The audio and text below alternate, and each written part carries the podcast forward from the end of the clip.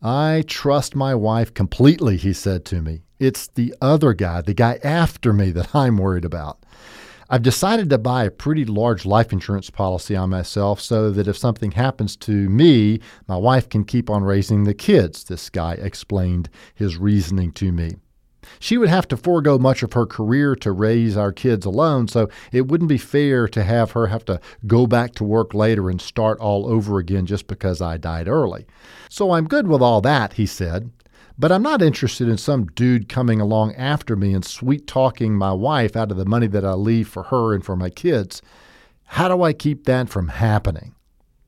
Well, when someone takes out a life insurance policy on themselves, they must name a beneficiary. That's the person or entity that would receive the insurance proceeds in the event of your death during the time that the policy is in force.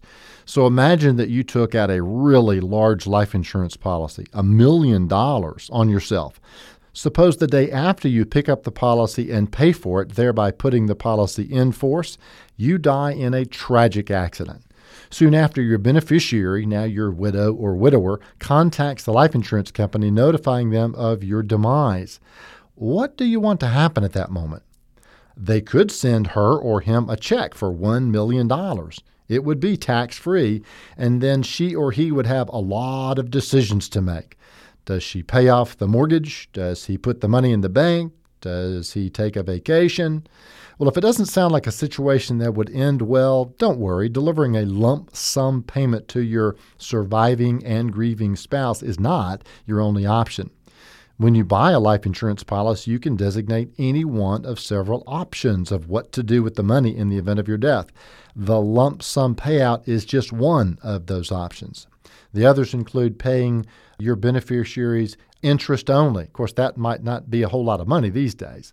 Or you could pay the benefits over a specific number of years. For example, in the million dollar example we gave a moment ago, that would be $100,000 a year for 10 years. Another option for you to consider would be something called a life insurance trust. This trust could actually be written into your will so that it would not even come into existence unless you died. And you would then name the trust itself as the beneficiary of your life insurance policy. So, in the event of your death, assuming that you die while the policy is in force, the death benefits would pay to the trust.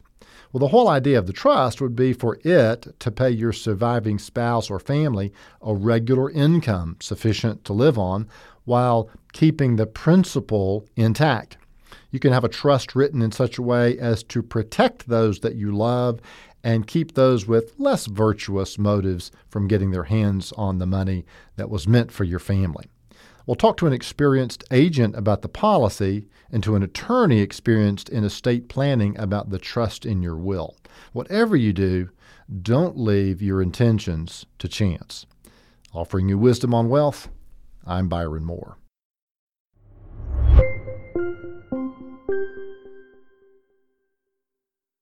Hi, this is Byron. Thanks for listening to the podcast. If you like what you've heard today, why don't you forward this podcast to someone that you think might also benefit from listening?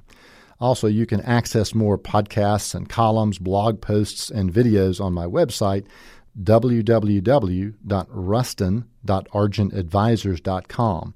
That's Ruston, R U S T O N, dot argentadvisors.com. Go to the Wisdom on Wealth tab and access these resources. If you've got a question for me, then just send me an email at info at argentadvisors.com. And finally, maybe you're someone who wants some help with your financial situation. I only take on a limited number of new clients each year, and I can only help you if you're teachable, and I only want to work with you if you're nice. But if that sounds like you, and you're someone with $500,000 of investable assets or $250,000 in annual household income, and you're looking for help designing a plan to protect and grow and enjoy your wealth, well, then I would invite you to reach out to me. You can send me an email at info at argentadvisors.com. Just type the words preview meeting in the subject line.